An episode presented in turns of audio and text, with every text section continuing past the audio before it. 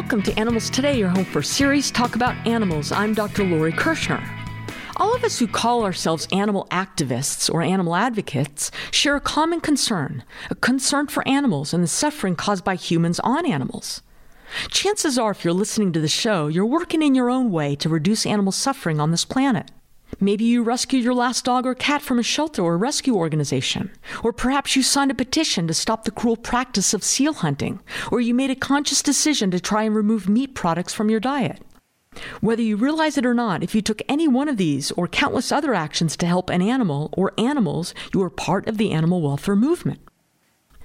Have you ever wondered when the animal welfare and animal rights movements began, or what precipitated the existence of animal advocacy? Despite tremendous growth in animal advocacy throughout the years, this belief that animals exist for human use dates back tens of thousands of years. Like any belief system, it's deeply rooted in our history and culture and cannot be changed overnight.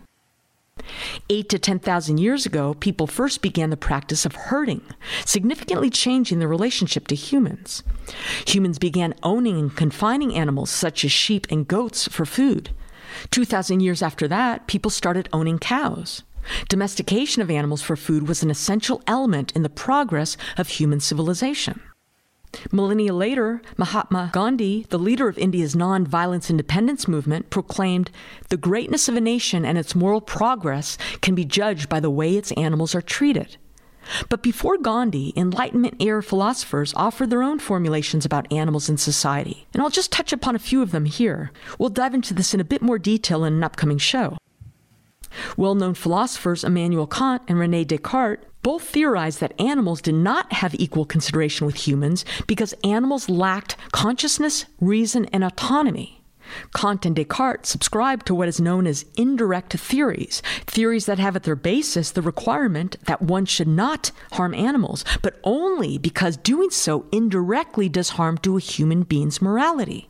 17th century philosopher Descartes, who is often referred to as the father of modern philosophy, believed animals could not reason and were incapable of feeling pain. They were akin to mechanical robots who were not deserving of compassion like humans.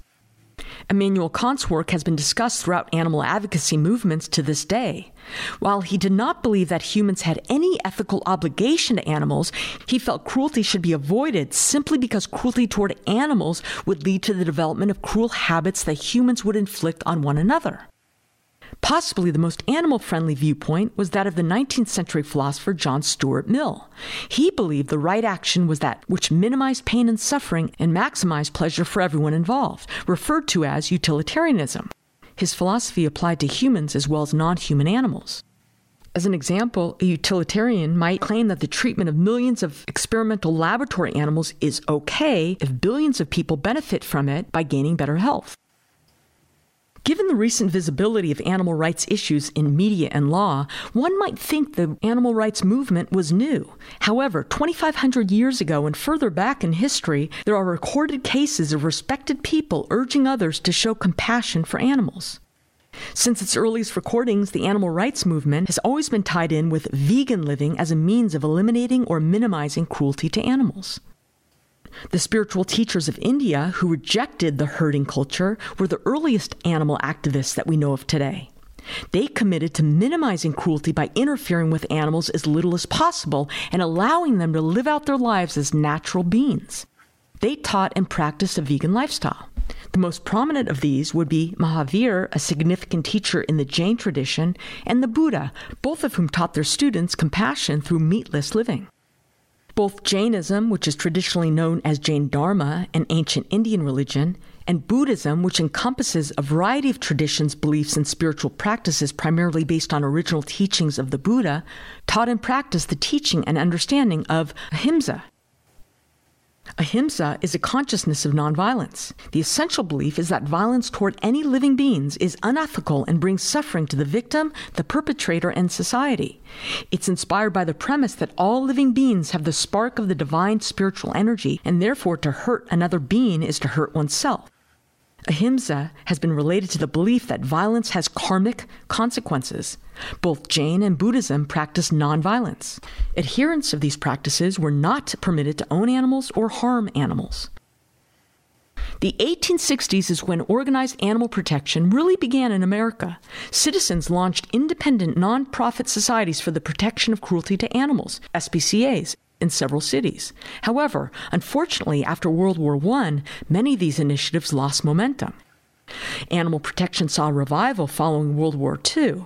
Treatment and use of animals began to come under greater scrutiny. Ideas about what had always been regarded as humane treatment of animals started being challenged. Once again, attitudes about the relationship between humans and non human animals began to change. In the mid to late 1940s, scientific institutions had turned to municipal shelters to get cheap dogs and cats for research. In fact, scientific institutions devoted effort to get animal procurement laws passed, allowing them to gain access to animals from municipally owned shelters. These laws usually passed without difficulty. In the early 1950s, the animal rights movement took on one primary cause the issue of pound seizure, which was rooted in existing animal shelter principles and policies.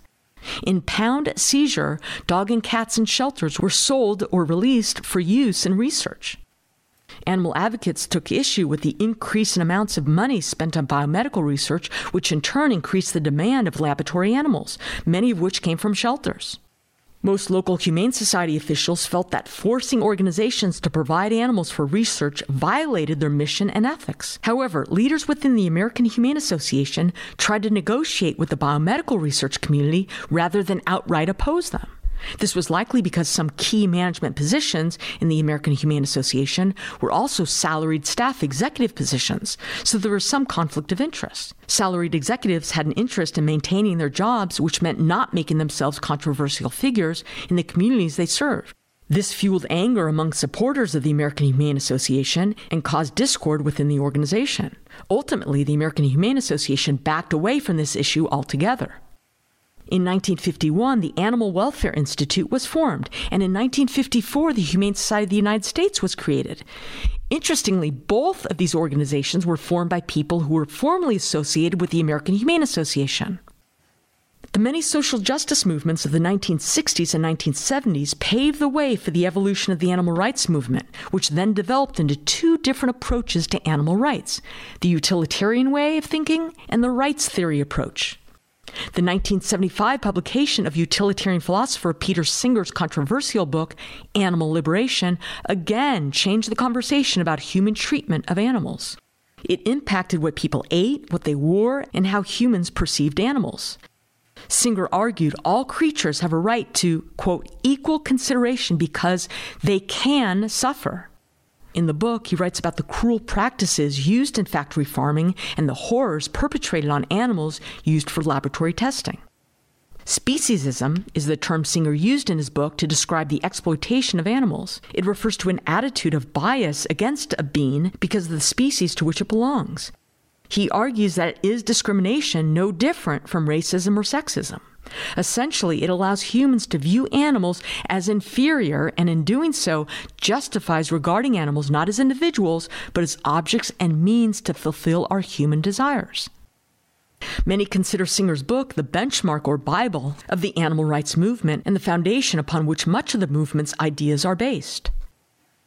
However, another branch of animal activists believe animal liberation's utilitarian viewpoint was too conservative in 1983, philosopher Tom Regan applied deontology, a branch of philosophy that explores moral duty to animals. In his view, any being that is a subject of a life is a being that has inherent value. Regan's book, The Case for Animal Rights, took the position that animals possess intrinsic moral rights as individuals with complex feelings and experiences that extend beyond their ability to suffer.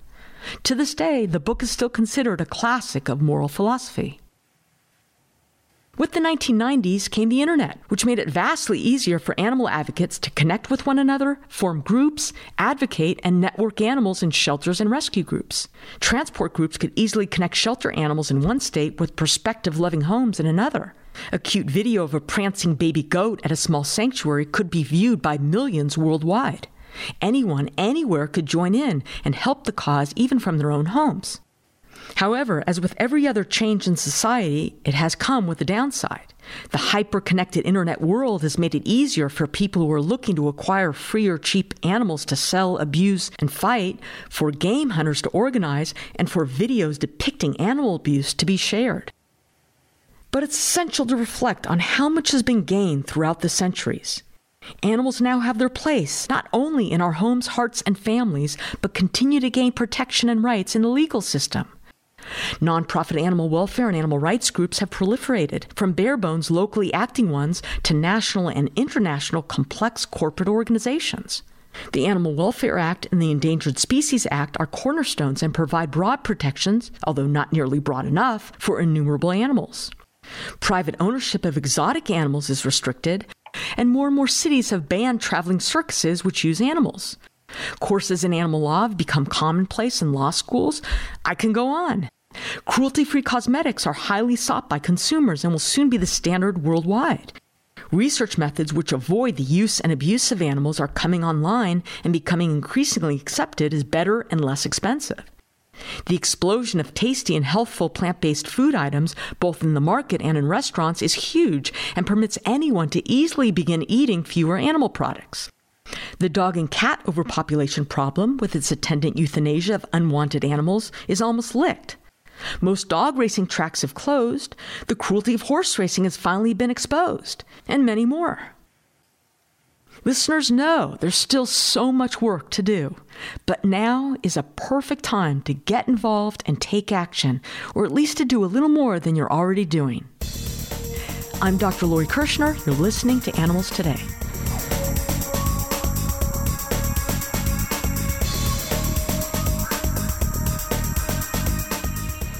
Hi, this is Dr. Lori with your Animals Today Minute featuring one of my favorites, the cheetah.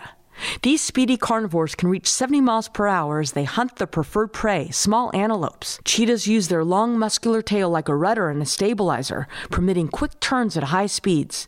Cheetahs have about 2,000 small round spots, each animal with its unique pattern, which allows observers and scientists to identify them. Their characteristic dark tear streaks are thought to aid their vision by reducing glare.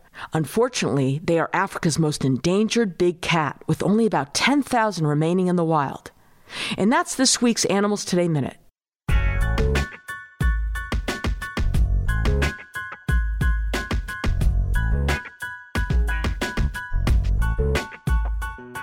Welcome back to the show. You know, the other day was World Rabies Day, and Peter and I were talking about this, and we realized there are probably a lot of misconceptions about rabies. A few years ago, we spoke to one of the authors of the book Rabid. You may not want to read 288 pages about rabies, but it was well reviewed and we really liked it. But we do get a little freaked out about rabies and the risk it may pose to us and to our dogs. In our backyard on some evenings at dusk, we see bats flying around and not sure why, but we just go inside when they come. Peter, especially, is afraid of being mistaken for moth and bitten. And then what do you do? And even though we wondered whether these flying shadows are really bats, maybe they're birds. About two months ago, Peter found a small dead one on our back patio. So we know they're real and they are here. Last year, a middle aged woman from South Carolina died of rabies. That's really scary. So, like I said, the other day, September 28th, was World Rabies Day. So, what do we need to know about rabies? Dr. Robert Reed is medical director of VCA Animal Hospital in Rancho Mirage, California, and he returns to speak with us. Hey, Robert. Hi, Lori. Nice to be back. Rob, okay, we know rabies is a dangerous virus. Tell us a little bit about the rabies virus. Well, uh, as you probably know, um, rabies has been around for, well, as far as we know, 4,000 years, at least as far as documentation goes, and it's a it's a disease that that's still strong after all that time. Um, it can affect any mammal, um, of course, even people. Um, it's transmitted through bite wounds primarily. It's passed in the saliva, and it's prevalent in our environment in, in wildlife, and as you've touched on in California, the, the main carriers are bats. Um, we don't see it, fortunately, in dogs and cats very often in this country. because of public health efforts that began in the 1940s to control it largely through vaccination programs. So we're very fortunate that it's rare for us to encounter uh, rabies in a dog or a cat or even another domestic animal, and even more rare in people. But it hasn't gone away after thousands of years. It's still there. It's still a risk, and efforts to control it still continue and should. And the untreated disease is pretty gruesome, isn't it? It is. It's almost invariably fatal in people and in other species as well. It causes progressive neurologic disease. So typically, Robert, you really don't know if the animals that bite you or attack you is rabid. So what are the steps one should take? Well, fortunately, our society has measures to address that. Um, every community has an animal control agent or agency uh, that will address that. And in fact, I think it's important if a person is bitten by a wild animal or even a dog or a cat and they don't know anything about it, uh, to contact animal control, and, and they have mechanisms in place to address that concern. Does it help to capture the animal if you can? It definitely does. Uh, of course, anyone who does that should do it safely, or perhaps even better, should contact animal control and have them do it if that's a possibility, um, so that the animal can be tested for rabies. Uh, and of course, a pet uh, a pet's vaccination status has a, a large impact on how that situation would be handled. So, if this does occur, the vaccine it's called uh, post-exposure prophylaxis. It, how bad is that? Well, post-exposure rabies vaccination is not as bad as what we tend to think of. You know, historically, we worried about the shots in the belly and the painful injections that go on for weeks, and I don't really think that's that's applicable nowadays. The injections they're given are given into the muscle. I think they are painful. They cause a lot of soreness, and everyone would prefer to avoid them um, if they could. And they are expensive. Uh, but of course, you know, the alternative of worrying about whether your exposure is going to lead to rabies or, of course, getting the disease is unthinkable in comparison. Talk about dogs and cats having rabies. How common is that in the U.S.? Well, it's not very common, and I'm more familiar with our own area, and it's been decades since uh, the Coachella Valley has had a reported case of rabies in a dog or a cat. It is still present in bats, and, it does pop up every now and then in a bat, uh, but we haven't had a, a case that we know of in a dog or a cat for a long time. Now, the recommendations for unvaccinated dogs and cats who are possibly infected are, are pretty harsh, huh? Potentially, you know, I think the key thing to remember um, as a pet owner with with regard to rabies and, and and issues that come up like that is that the decision about what happens to your pet is going to be made by representatives of animal control agencies uh, as to whether the pet goes through a quarantine, how long the quarantine is. I think in very rare instances euthanasia, but it's much more likely to be a quarantine situation and the type of quarantine and whatever decisions are made about the pet will be affected by the vaccine status. So it's really important that we maintain um, uh, current vaccines for rabies, against rabies in dogs and cats. Even though uh, the state of California does not require it in cats, it is required in dogs. Currently is not required in cats. It's still recommended. So, Dr. Reed, the vaccination is required in dogs. Is it safe? It is a safe uh, vaccination. You know, we we don't really encounter reactions to rabies vaccine with any greater frequency than other vaccines, and it's extremely infrequent in dogs. And now in cats, you know, um, the question about rabies vaccination in cats um, has a little bit of a, a different nuance because cats don't respond exactly the same to vaccinations as dogs do, and in the past have had some fairly unique types of reaction that can occur months or years down the road after the vaccination occurs. So the vaccine manufacturers have made some adjustments in the type of vaccines that they provide, and we now have alternatives for cat vaccinations against rabies that really don't present any great any greater risk than the vaccine for dogs, which is very low. And um, and I think that the risk for rabies and for animal control related problems, uh, especially through exposure to wildlife, um, outweigh the risks of the vaccine. And how often are we supposed to give the vaccine in dogs? To dogs in California, it's every three years. That's a regulation. Uh, the vaccine may have protection beyond that, but it's regulated to be given every three years. In adult dogs, it's given once uh, in young dogs after the age of 12 weeks, and then that is repeated one year later, and then it's every three years.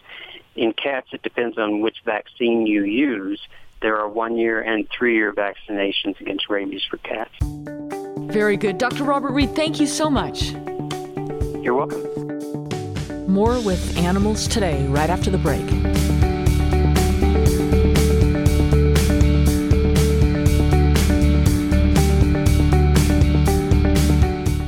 Thank you for listening to Animals Today, your home for serious talk about animals, now in our 11th year of consecutive weekly broadcasts.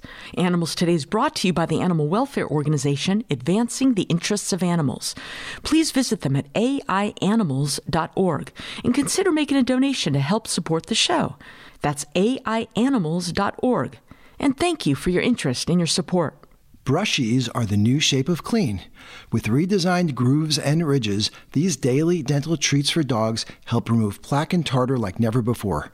They're all natural, gluten free, vegetarian, and engineered for the ways dogs grip and chew to give your dog fresher breath and cleaner teeth. Recent scientific studies show that Whimzees are 80% more effective in reducing plaque than leading competitors and have a three times longer chewing time for three times more fun. Using limited all natural ingredients, Whimzees provides triple care dental health by reducing tartar, plaque, and bad breath.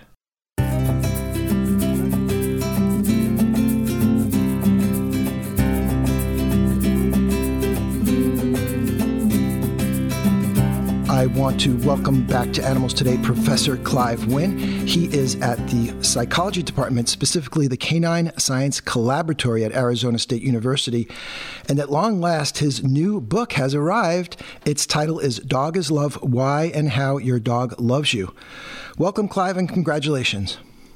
Thank you, Peter. It's great to be with you. This book reads like a personal journey. Why did you write this book? Well, because I'd had this, I'd had this personal journey that, that connected with a scientific journey that uh, that I really wanted to share with people because I think it changes it changes how we understand our dogs. That those are those are the fundamental reasons. Yeah. Okay, so explain the title of the book. Dog is love. Well, so it's a it's a gentle play on the on the biblical phrase God is love, of course. Uh, and what I'm saying is that I think that the ultimate essence of dogs, what made them so successful over thousands of years in human society, is their capacity, this amazing open-ended capacity to form strong emotional bonds with members of other species. Obviously, for us, it's particularly that they love us.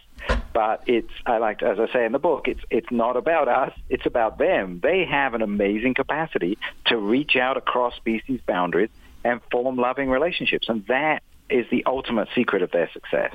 So, what contributes to this capacity? Well, so we can see it. All of us who live with dogs can see this on on an everyday level. I mean, when you come home from work and your dog is the one who rushes up to the door to greet you, you know, your spouse, your children, the cat, they can they can all wait for you to come to them.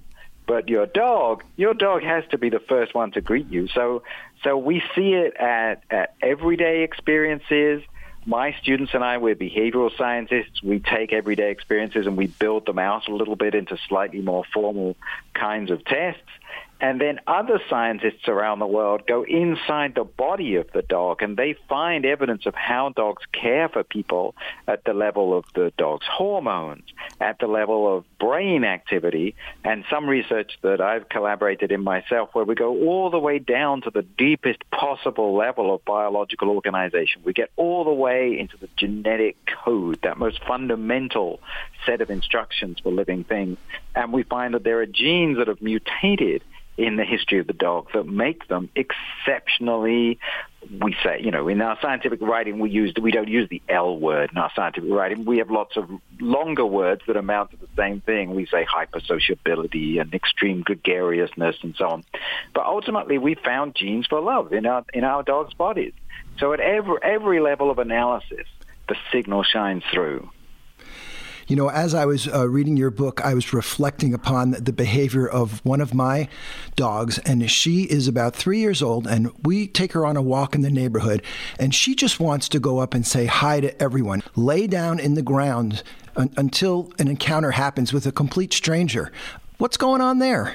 Well, so our our dog. Well, I mean, the first thing is you have an absolutely lovely dog. My dog also would love to say hello to everybody when we're walking, but around here at least, it's it's a little sad like that. The people, I don't know whether there was once an evil dog who looked like her in our neighborhood, but people tend to stay away from her, which I which I know hurts her feelings. But anyway, so what's going on is that sometime in the last fifteen to twenty thousand years when certain wolves set out on a strange but ultimately very successful journey to become dogs, uh, mutations occurred along the way that made dogs ever more loving beings. And what we identified in, in the research I was involved in is that mutations have taken place in three genes when we look at the, the genes of the wolf and we look at the genes of the dog and we look at the behavior of wolves and the behavior of dogs. We can identify three genes that are responsible for this super friendly pattern of behavior. And what's amazing is that there is a very rare syndrome that occasionally comes up in human beings called Williams syndrome. Yeah. And it involves mutations, among other things, in these same three genes. And people with Williams syndrome like our dogs, are super friendly and want to get to know everybody. And um, video on YouTube of children with Williams syndrome. And it's rather shocking. It's rather shocking. They behave rather like you, videos on YouTube of people pretending to be dogs. It's really an amazing thing. What have we learned studying street dogs around the world? Well, so, Peter, one thing to keep in mind is that there might be a billion dogs on the surface of this planet. Obviously, it's a very rough guess. Let's say there are a billion. We live with pets, but the majority of dogs do not live as pets. The majority of dogs, think about the, the less wealthy corners of the world, South America, Africa, East Asia, uh, the, the old Soviet Empire. And so I talk about a few places where I've seen street dogs and other places where street dogs have been studied even though I haven't seen them for myself. And what's really interesting is here are dogs who are often spurned by people, right? I mean, in India, there are tens of thousands of people die from rabies every year. So the people of India are naturally and understandably quite cautious around the dogs out on their streets. Uh, and yet those dogs still seek out positive emotional relationships with people. And and yeah, I've seen that in the Bahamas, I've seen that in Moscow, which is an amazing place to see street dogs. And I write about what I have not yet seen for myself. Street dogs in India, where some scientists carried out a super simple but very interesting study where they just petted some street dogs once a day for a few days. And at the end of that time, very brief petting, the dogs reacted to these people like they were like they were real friends, like they were seeking an emotional connection to these people. So dogs are programmed to seek out emotional connections, even if they live under conditions that are that are relatively harsh, certainly compared to our coddled pets in our homes. Another area you touch upon, which I think most of our listeners are familiar with a little bit, is the oxytocin hormone. Uh, what's new and interesting in oxytocin in this world? Well, right. So, uh, what I talk about in the book Dog is Love is how the signal that dogs love us shines through at every level of analysis. And so I just mentioned the genes, the program for love. I've talked about very simple behavioral studies where we can see how our dogs care about us. But one very interesting set of experiments was carried out in Japan by a group who can do behavioral work, but they also have the facilities to analyze the levels of this hormone oxytocin, which gets called the love hormone because when mothers and their infants and people who are newly in love with each other look at each other, you see these elevations in levels of oxytocin. And what they did out there in Tokyo is that they had people and their dogs come into the lab and just look at each other. And while they were looking at each other, they measured the levels of the oxytocin hormone. And what they found was that on both sides, in both the dog and the human, oxytocin levels are elevated as they look into each other's eyes. So it's a, a really strong demonstration that the kind of feelings or at least the biology of the feelings that dogs feel towards people and people towards dogs are very similar to the kinds of feelings that people experience with individuals that they love. What would you say surprised you most as you were conducting your research? Oh, Peter, that's such a tough question. so many fascinating surprises along the way. It's been a heck of a journey. Um, I mean, in many ways, the genetics that I told you about surprised me the most because usually behavior is controlled by so many genes interacting together that it can be really difficult to identify a handful of genes that have a major impact. I really wasn't expecting that part of the story to come out as neatly and cleanly as it has. The behavioral stuff, I mean, here's an experiment I did not do myself, but which anybody could easily do. Just sit down on the sofa and pretend to cry. And your dog will run up. Your dog will run up and try and see what the problem is. Your dog will show all sorts of signs of concern that's a sort of an everyday experience, but it's really powerful. It's a really powerful demonstration of how much your dog cares about you. You know, I remember reading research about uh, tail wagging and the directions that the tail wags as meaning something, and I just found it almost unbelievable. And you cited, is this real? Can you briefly explain what that is and whether you believe it? So, sure. So, researchers in Italy trained dogs to stand in a in a fairly small box, so the dog couldn't move around much. And they showed the dog different things. They showed the dog uh, their their their human, a cat, uh, another dog, a few different things, and they had high-speed photography so that they could clearly see whether the tail was wagging straight down the midline of the dog, or somewhat to the left, or somewhat to the right. And I'm afraid I forget which way round it went now, Peter. Yeah. But the dogs tended to wag more on one side when they saw things they liked, and more to the opposite side when they saw things that they were less keen on or were anxious about. I do believe it because I, I know the research group. They're a very reputable research group.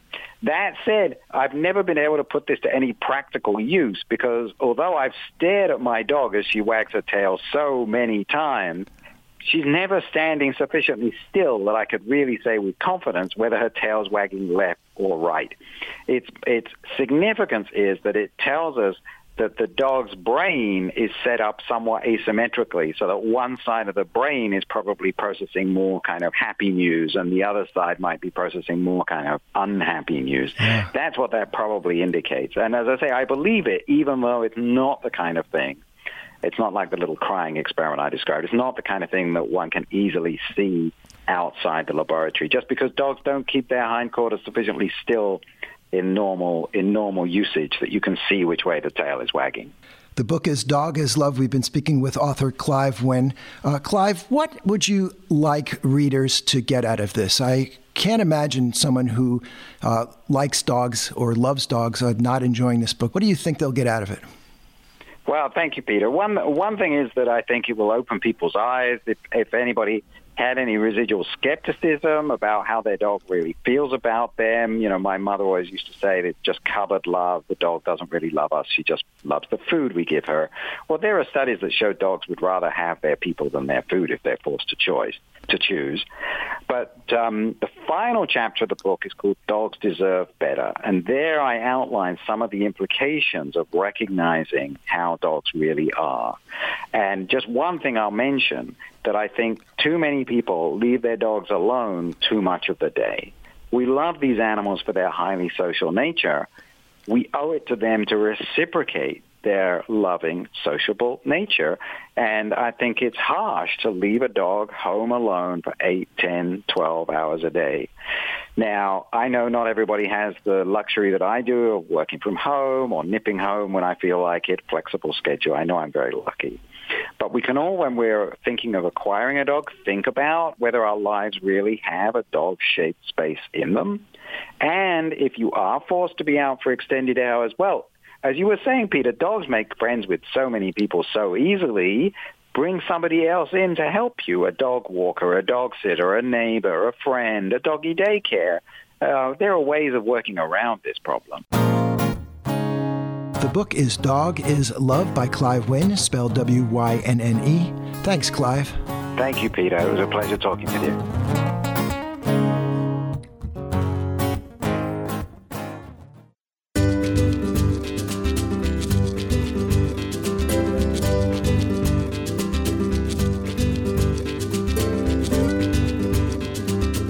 Back to the show. Peter, you know the phrase crazy cat lady, right? Yep, yep. It's been a commonly used stereotype or metaphor, whatever you want to call it, referring to a woman, perhaps an older woman, who lives a rather isolated or semi secluded life, maybe not married, maybe a bit eccentric, maybe has some mental issues, but has all her cats for companionship. Is that a good description of the stereotypic phrase crazy cat lady? I think so. That's there's a profile to that. Well, a recent study pretty much debunks this stereotype. The study published in the journal Royal Society Open Science suggests that people who own cats are no more likely to experience mental or social problems than those with dogs or no pets at all. And cat owners have the same levels of loneliness, depression, and anxiety as everyone else. The study said, quote, we found no evidence to support the cat lady stereotype. Cat owners did not differ from others on self-reported symptoms of depression, anxiety, or their experiences in close relationships. Our findings therefore do not fit with the notion of cat owners as more depressed, anxious, or alone. This conclusion backs a similar finding by researchers at the University College London in 2017, which found no link between cat ownership and the development of psychotic symptoms. Okay, so before I go on to a couple additional findings from the study, let's talk about this stereotype, crazy cat lady, and this study debunking that myth. First off, do you believe the stereotype exists. Yeah, I think it's a real thing. I don't know if it's a stereotype. I think there are people who are like that, and you can say you're you're one of them. But do you believe that women who live alone with a dozen cats are mentally unstable? Well, not necessarily. Okay. But not something that you could capture in, you know, those standard psychological uh, measures. I think they're a little off, but maybe not, you know, mentally ill. So you think there's something there? Something, yes a woman with six cats, yeah, eight cats? I knew you were going to do that.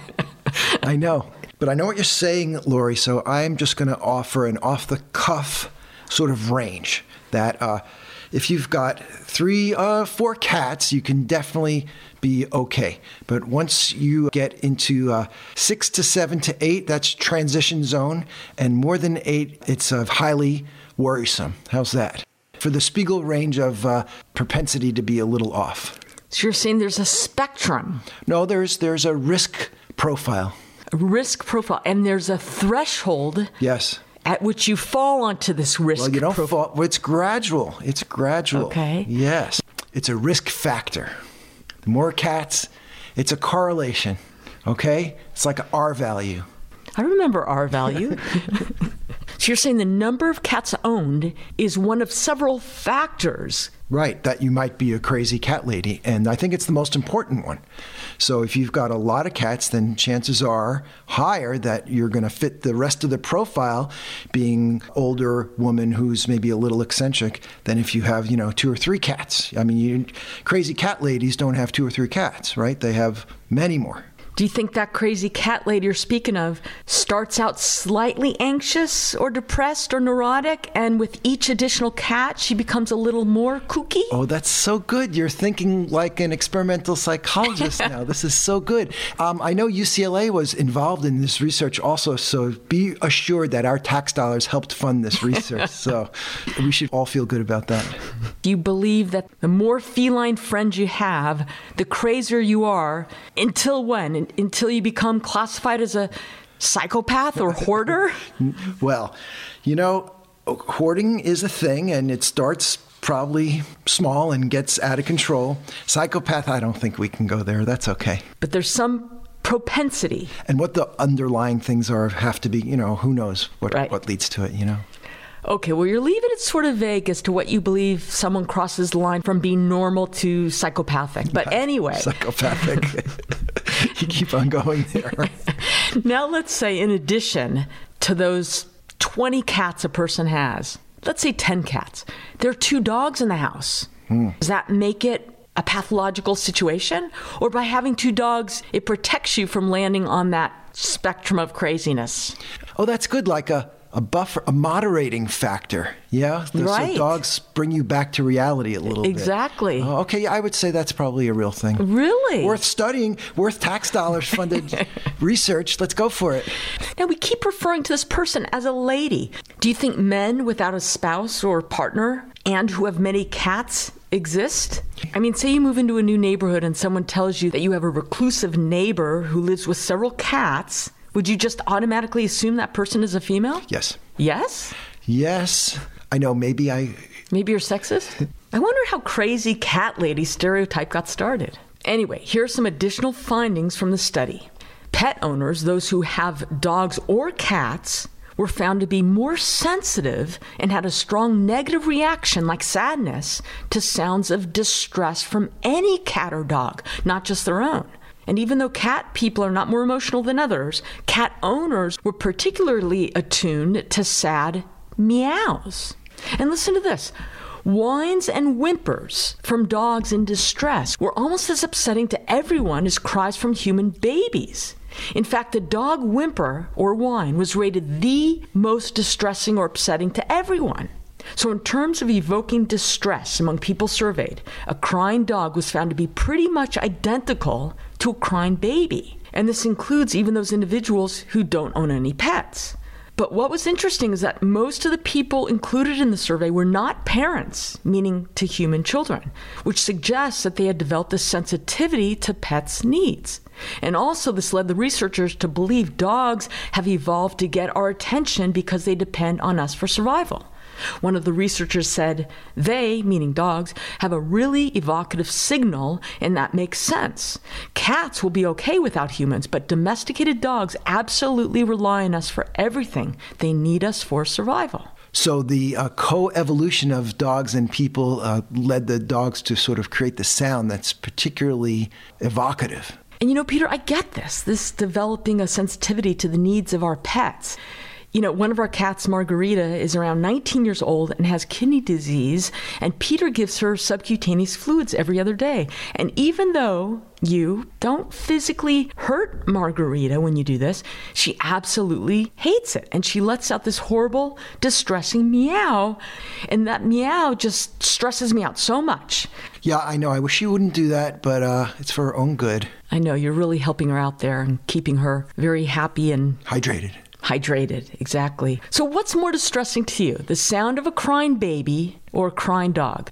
If there's a crying baby, I just don't hang out wherever that baby is. So I don't. I don't know. Many of our listeners know Peter is a pediatric ophthalmologist, and I'm an ophthalmologist for human adults.